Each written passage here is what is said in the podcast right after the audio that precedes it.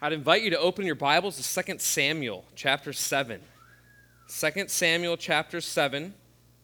We are looking at the fifth, I believe, the fifth passage in our seven of these uh, seven key texts that outline and highlight the story of Israel, this blessed people. And uh, 2 Samuel chapter 7 will be our text, verses 1 through 17 for this morning. On the 23rd of November marked a, a special day in the Thompson home. Uh, on that day, uh, 14 years ago, uh, I proposed to Megan. Uh, so, November of uh, 2005, uh, it was a very, very snowy day in South Bend, Indiana. and I, I, proposed to Megan. Now, culturally, the, the engagement process it really includes a lot of like scheming and dreaming on part of the, the boyfriend. You know like the first step in this whole like engagement process you know beyond like knowing that this girl would like to marry you or assuming she does is to ask permission. Now i don't know how uh, from her father which many of us have done i don't know if you uh, have a vivid memory of when you asked uh, your uh, to-be father-in-law if, if you could marry his daughter but i remember very vividly uh, the conversation I had with uh, Megan's dad. It was like a three hour long conversation at Panera Bread, and it was like, it was one of the most intense conversations. I remember asking uh, whether or not I, I, could marry Megan, and you know, technically he never said yes. he, uh, he, he had some, I said, well, I was like, you know, I'd like, to, I'd like to know if you'd be okay if I, if I marry Megan. If you know my father in law, he's pretty intense dude. He's kind of like, looked off kind of the side and was like, well, She's a grown woman. It's her decision. I was like, okay, I'll take that as a yes. so there's like, once you get past that like hurdle, right, of asking, you know, your future father-in-law, then, then it comes to like picking out the ring. I remember, uh, you know, like Megan had, uh, Megan has, not had, Megan has a sister, and I was talking to Kate. I was like, what should the ring look like? How should we, you know, wh- wh- where should I get it from? And we talked pretty extensively about, you know, where to not get it from, where to look. So I ended up going to this, this guy who designed, like, kind of like a, a private jeweler who designed rings, and that's a whole nother story. But basically, we went through this whole process of, of having, you know, him fashioning what this ring would look like. Well, then after that, you know, I needed to create the plan. Like, how was this going to happen? Like, what was going to be this moment where I would propose? Like, what, how memorable would it, would it be? How basic would it be? What, what would it look like? I wanted to make it, you know, a very sentimental, obviously, and so and so what I did uh, was I had this idea where, and this is this is going to date me a little bit. How many of you know what a scrapbook is? Y'all know what a scrapbook is? Like, okay, more more than I expected. Javier, you don't know what a scrapbook is?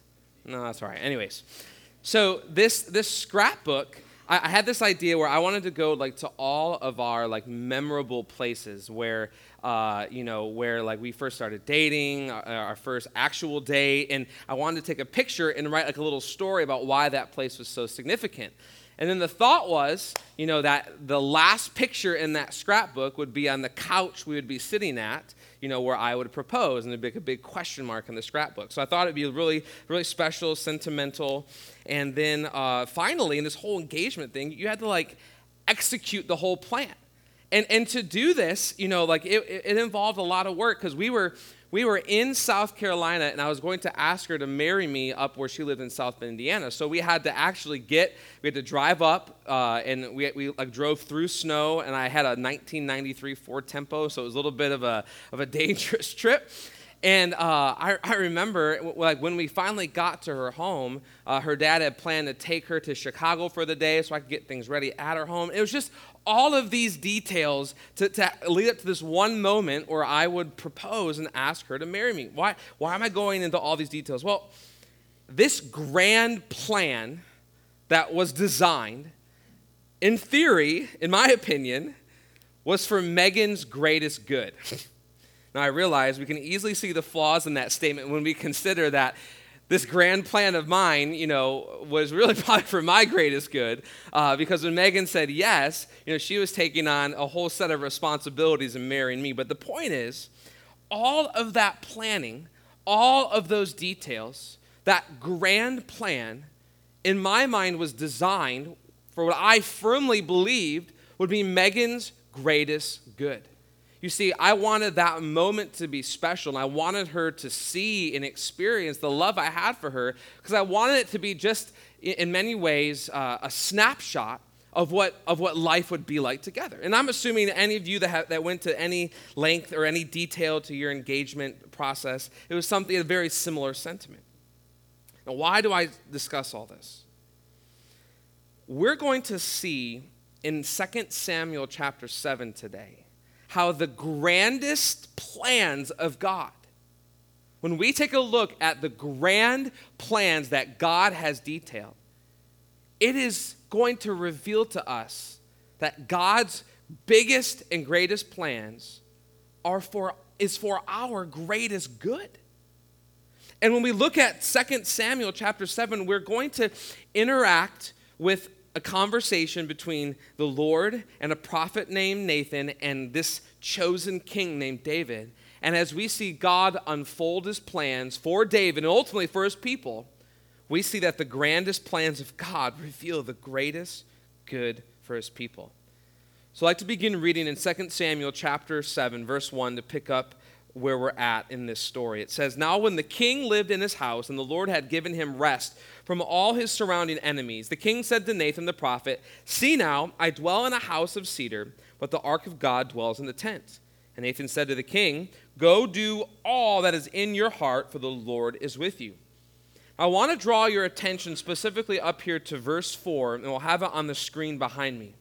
It says, But that same night, the word of the Lord came to Nathan. And it says, Go and tell my servant David, Thus says the Lord. And what we're going to see is that God's promise is the very thing that leads to our blessing. God's promise is our blessing. Because the grandest plans of God reveal the greatest good for his people. Specifically, we're going to look here today at three reasons why the grandest plans of God reveal the greatest good for his people. And we begin by seeing, first of all, that these plans are actually plans for our peace. These plans are actually plans for our peace. I want to call your attention here to verse 8 because we're going to see that this plan for peace is actually witnessed in the decimation of Israel's enemies. It says, Now therefore, thus you shall say to my servant David, Thus says the Lord of hosts, I took you from the pasture, from following the sheep, that you should be prince over my people. And I have been with you wherever you went, and have cut off all your enemies from before you. Here in these verses, God recalls very specifically his care for David. Notice what he says, first of all. He, he has led David from the pasture to being prince. If you're familiar with the story of David, that's quite a journey, isn't it? Here's this young boy in a pasture just doing shepherdly things, and he ends up defeating the greatest the greatest, you know, uh, warrior in, in, in really all the world at that time. He kills him. A very, very, you know, crazy story where David has the stones, hits Goliath, and, and he goes from such a humble beginning, and, and God says, I've been with you from the pasture to now being the prince. Specifically, he says, I've never left you. Wherever you went, I was there. And he brings to this climax and he says, I've even cut off all your enemies. What's really interesting about this verb here, cutting off, it, it really carries the idea of extermination. And here in Florida, having a good exterminator is like almost a non negotiable. You know what I'm saying? In the Thompson home, when there are bugs, there is no peace. Specifically, cockroaches. Those little suckers are nasty. And if, if at any moment Megan happens to find even a dead one, she gets itchy. You know, you know that feeling of like um, it's not clean in here anymore. Like like we've been defiled. And anytime you see, you know, in, in, whether it's outside near the home or or God forbid inside the home, Megan is not at rest. So, as, as a husband who desires for her to experience peace, what do I do? Call it McCall's. You know what McCall's is? It's like the, a huge exterminator in the area. And I say, I need you to come out. I need you to spray. Why? Because I want those roaches exterminated. I don't want them in my house. The very presence of cockroaches in the Thompson household means that my wife will not be at peace. This is what David is hearing here from God. He says, I have exterminated all of your enemies, David. And here's why I want you to experience the peace that comes when all of your enemies have been cut off. But notice he goes beyond that and he continues what he's promising David here. And he says, And I will make for you a great name like the names of the great ones of the earth. And I will appoint a place for my people, Israel, and I will plant them so that they may dwell in their own place and be disturbed no more. And violent men shall afflict them no more, as formerly from the time that I appointed judges over my people. See, when you think about when you think about the story of God's people, they're always at some level of fight with an enemy. And this is, this, is, this is why this promise of peace is so important, because if you think about it, right from the very moment of creation, the people of God, God's chosen created people, are at war with an enemy. What happens in the garden? Adam and Eve have a perfect life, and all of a sudden they're confronted by what? By Satan. He's tempting them. When you go through the story of Israel, they are constantly at war with enemies, people who are trying to wipe out their entire nation. And now here we are today, and, and I would say, yes, we're experiencing maybe maybe in the world today, Christians are experiencing physical fighting for their beliefs, but the reality is, Paul tells us in Ephesians 6 that we wrestle not against what? We don't wrestle against flesh and blood. We wrestle against those that are of our spiritual evil. So, what, why is this significant? Because what God is promising here is a promise that is pertinent to all of us. We are in a fight against evil. Whether we experience it physically or certainly spiritually, the reality is enemy in enemy, enemies plural, exists. And what David is learning here from God is that God has a promise has a grand plan to provide for us peace. And the peace that we can experience from God comes directly through God cutting off, exterminating all of our enemies. It's a good thing, isn't it, right? Like having no enemies, that's something that we desire. I mean, like just just think about what it will be like in that day when there is no more evil or we have no more enemies. I mean, there'll be no more fear. Like, fear is something that probably any and all of us experience to different degrees. Like, I think about my kids. Like, they're afraid of like silly things, right? And they're afraid of monsters. You know, Nolan, they're afraid of their brother Nolan, who thinks he's a monster. Like, the, you know, kids are very afraid, but we as adults, you know, we're still afraid. You ever been on an airplane where someone thinks that something fishy's going on? Like, ever since 9 11, people freak out about eh, flying on airplanes. Like, we are afraid as adults of terrorists. Think about this world that all enemies are defeated. There's going to be not, there's, uh, there'll be no more fear, but there'll also be no more pain. I think about right now, maybe some of the physical pains that you are dealing with. Maybe they're not physical, maybe they're emotional. Maybe they're spiritual. Maybe you are going through a season of severe pain. And there's going to be a time when God roots out any and all of our enemies. And as also, there, will be no more fighting. You know, we've just come out of a holiday season where maybe at some of your holiday gatherings, there's fighting amongst family members. And I know we kind of laugh at that because, you know, it's, it's kind of like, uh, you know, certainly circumstantial, but almost just, you know, comical at, at what we now think of as family gatherings and fighting. But if you think about it, tension in our world exists today because of evil. And you know what God is promising here to David and by extension to us? there's going to be a day when there's no more fighting, there's no more pain, there's no more fear. This is what God is promising. Because when we see the grandest plans of God, you know what they ultimately reveal? Our greatest good. This is the type of God that we have a God who makes promises who are designed for our blessing. And he shows David that I have a plan of peace for you, and that is when all of your enemies will be decimated, they'll be exterminated. But then he also tells David that I don't just have a plan of peace for you, I also have plans for prosperity. Look at what chapter 11, how, excuse me, in verse 11, at the second half, it takes this pivot. And this pivot occurs when he says, Moreover, it's like and I got more for you. There's, there's more in this grand plan of mine. It's not just plans for peace, David, it's plans for prosperity. And this prosperity is experienced in the anticipation of Israel's kingdom. You see, just the very thought of this coming day is to bring peace and joy to David's life. It says, Moreover, the Lord declares to you, that the Lord will make you a house.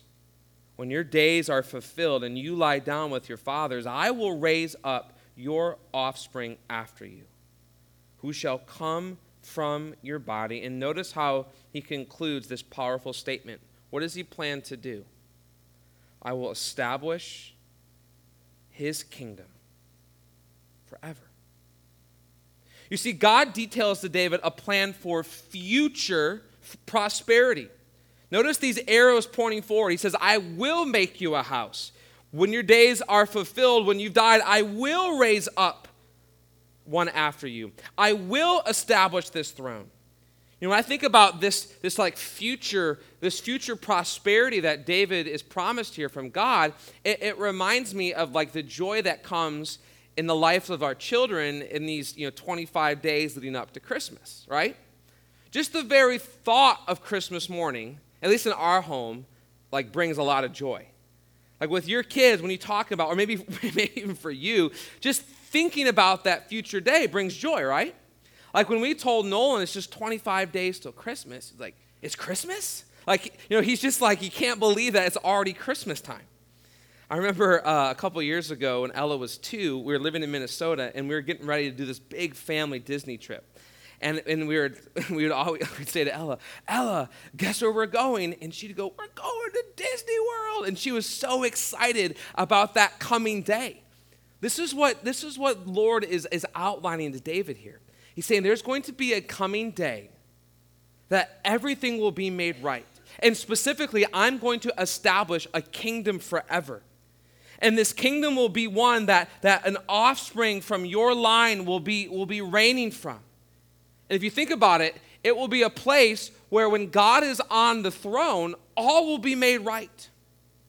And David is living in anticipation of that moment.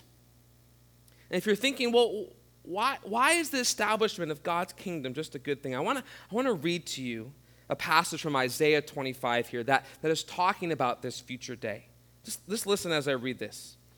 Isaiah says, On this mountain, the Lord of hosts will make for all peoples a feast of rich food. That, now that already sounds good, right? for those of you that enjoyed a good Thanksgiving, you're like, this sounds great. A feast of well aged wine, of rich food full of marrow, of aged wine well refined. And he will swallow up on this mountain the covering that is cast over all the peoples, the veil that is spread over all nations. He will swallow up death forever and the Lord God will wipe away tears from all faces. And the reproach of his people he will take away from all the earth, for the Lord has spoken. It will be said on that day, Behold, this is our God. We have waited for him that he might save us. This is the Lord. We have waited for him. Let us be glad and rejoice in his salvation. It says, In that day, this song will be sung in the land of Judah. We have a strong city. He sets up salvation as walls and bulwarks. Open the gates that the righteous nation that keeps my faith may enter in. You keep him in perfect peace, whose mind is stayed on you because he trusts in you. Trust in the Lord forever, for the Lord God is an everlasting rock. Doesn't that description sound amazing? Like when you think about what God has prepared in the future, it's plans full of prosperity. And God is telling David that there is going to be this future kingdom. And he's telling them this to bring happiness and joy and peace into his life. The reason Nolan and Ella and Olivia and you and your family as well, the reason you're excited about Christmas is because you know what's coming, right? You're anticipating the good that's to come. And here we're seeing David witnessing from God that this glorious future, this future filled with prosperity and blessing, and this is all part of the grand plan for God that is designed for your good. Like, wh- who does this, right? There's no one like this. You know, when the problem is for us, though, I think, is that we struggle with this concept of time. Like, we can like this can like we can affirm this is coming. Like we we're we're we're thankful for it but we want immediate answers. You know what i'm saying? Like nolan asks very frequently to play star wars at home. And and i'll tell him hey like like j- just a minute like or, or give me a couple minutes and you know how he normally responds when i say hey give me a couple of minutes like he's frustrated he gets disappointed and he, and he usually says dad we never play Star Wars. and not only is that untrue, I've told him, hey, we're going to play Star Wars. Like, it's going to come, it, it, it's going to happen in the future. But because of his struggle with understanding time, he, he can't process it. Now, with Olivia and Ella, they, they, can ask for something. If I tell them in just a minute, they understand that it, it's going to be imminent. Now, even though they may want an immediate response, they trust me. And they know that I will fulfill my promise to them. I want to ask you how are you responding to the, this, this tension of time that we all experience? Meaning, we know, at least I'm assuming we believe, that God has good in store. We know that God has a glorious future prepared. But in this little hiatus that we're experiencing right now here on this earth, how are we wrestling with the already but not yet? Now, I find myself often responding a lot like Nolan. Like I want answers from God and I want them now. You know what I'm saying? Like, you know God is good. You, you, you, know God has great plans in store. You see him here in Scripture. We, we, witness, we witness God's plans for peace. We, we believe that he's going to have these plans for prosperity. We quote Jeremiah 29 11. Like we understand what God is doing. But yet, when we, we have, you know, so subtly told to us just a minute, often I feel like we respond like my son in just frustration and anger and disappointment, right? But if we can just understand a little more maturely that this aspect of our life is but a vapor, we're here for just a moment. We're not going to respond like Nolan in frustration. We're going to respond like Olivia and Ella in trust because we believe in God. We know He's faithful. We know He's good. God has plans for peace. And the, this peace that is going to come is when He decimates all of our enemies. God has plans for prosperity, and the, and the, the, the, the fulfillment and, and, and the, the demonstration of this prosperity in its fullest is going to come when He establishes His kingdom forever. And finally, here, we see that God has plans for permanence. In, in verse 14, he continues this, this very intimate dialogue with David. And he says to David, referring his offspring, the one who's going to be this king forever, he says, I will be to him a father, and he shall be to me a son. When he commits iniquity, I will discipline him with the rod of men, with the stripes of the sons of men. But my steadfast love will not depart from him, as I took it from Saul, whom I put away from before you. Now, David here is receiving from God, excuse me, from God through Nathan a prophecy. And this is what's interesting about prophecy in the Old Testament. You're, you're seeing a future picture. Like you're seeing a future picture, but there's definitely dimensions to it. And we don't always get all of the pieces. So what we have here is something that has a little bit of the of, a future, like a, a near future and a far future. The near future is that God is promising to David a son that is going to establish a kingdom in Israel. Do you know what his name is? Solomon. But we also see that God is, is talking about something that is far beyond Solomon, right? He's talking about an offspring of David that is far beyond Solomon, has a far greater rule than Solomon. Because notice what, he's, what we learn here in verse 16. It says, And your house and your kingdom shall be made sure forever before me. Your throne shall be established forever. And what's significant about this is because in the immediate future, Solomon builds the kingdom. He builds, he builds this glorious, this glorious temple for the Lord. But what we have now is an awaiting of this promise in its fulfillment. Now, why is this so significant?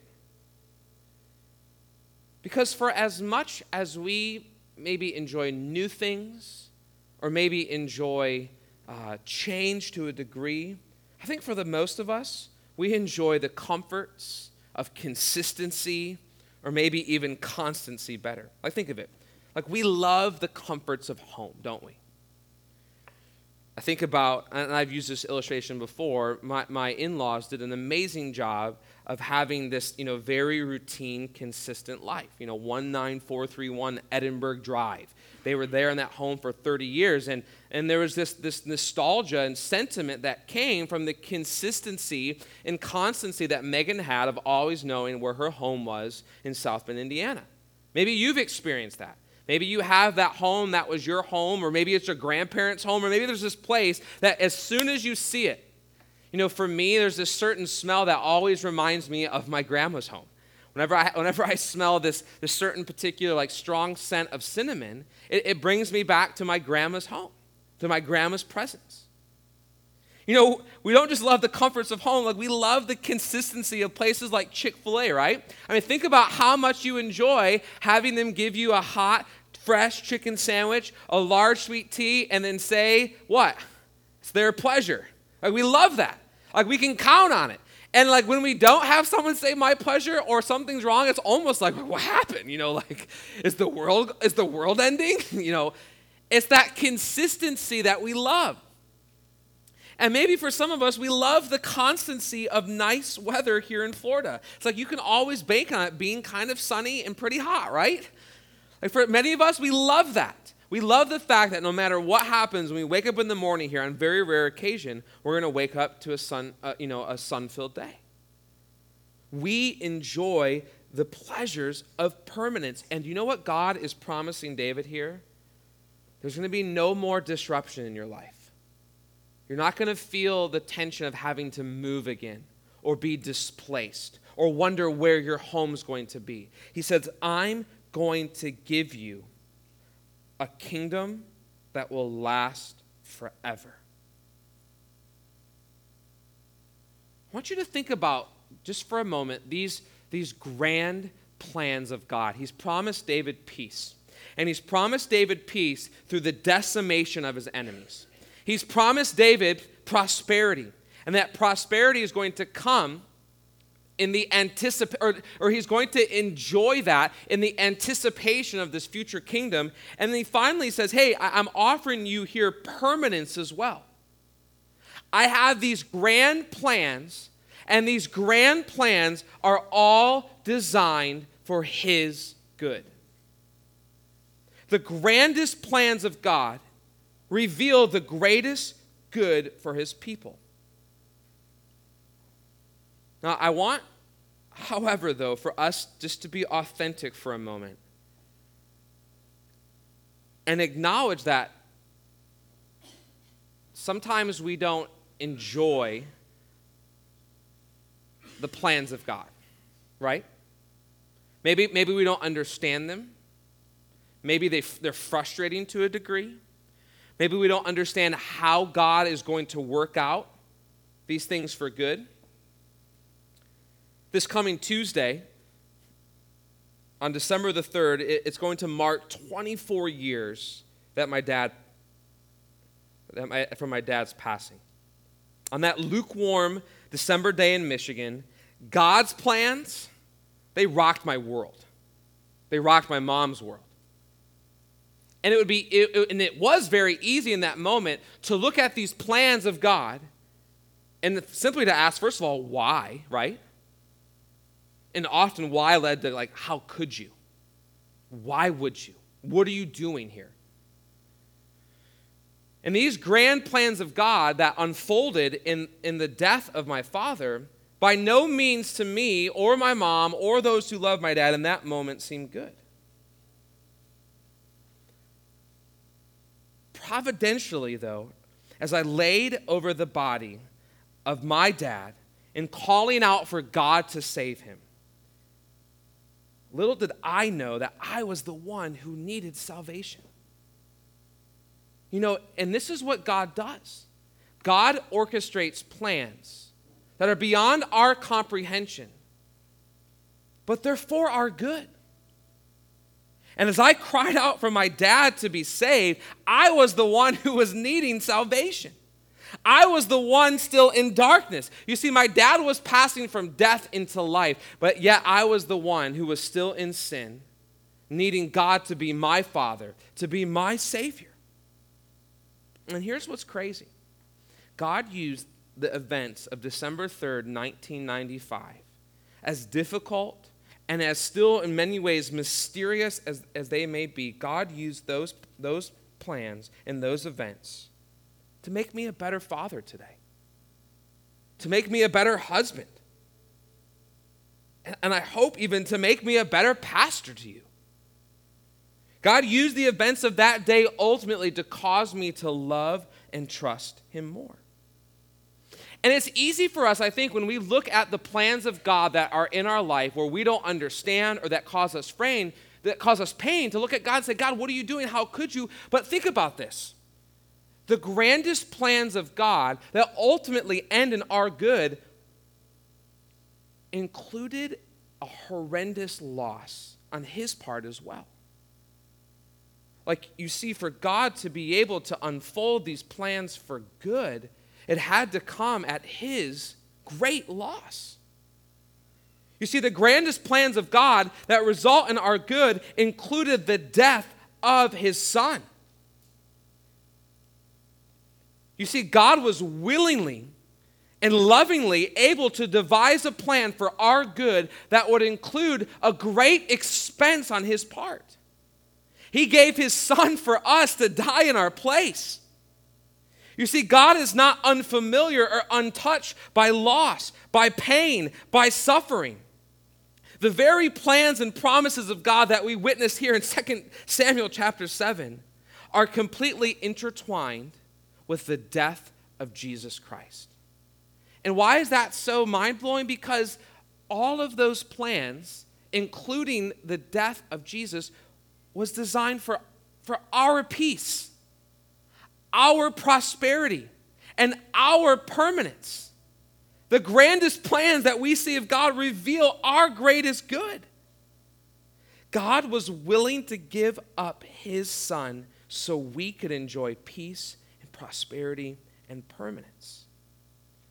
So, what's keeping you from trusting in this God today? Like, think about it.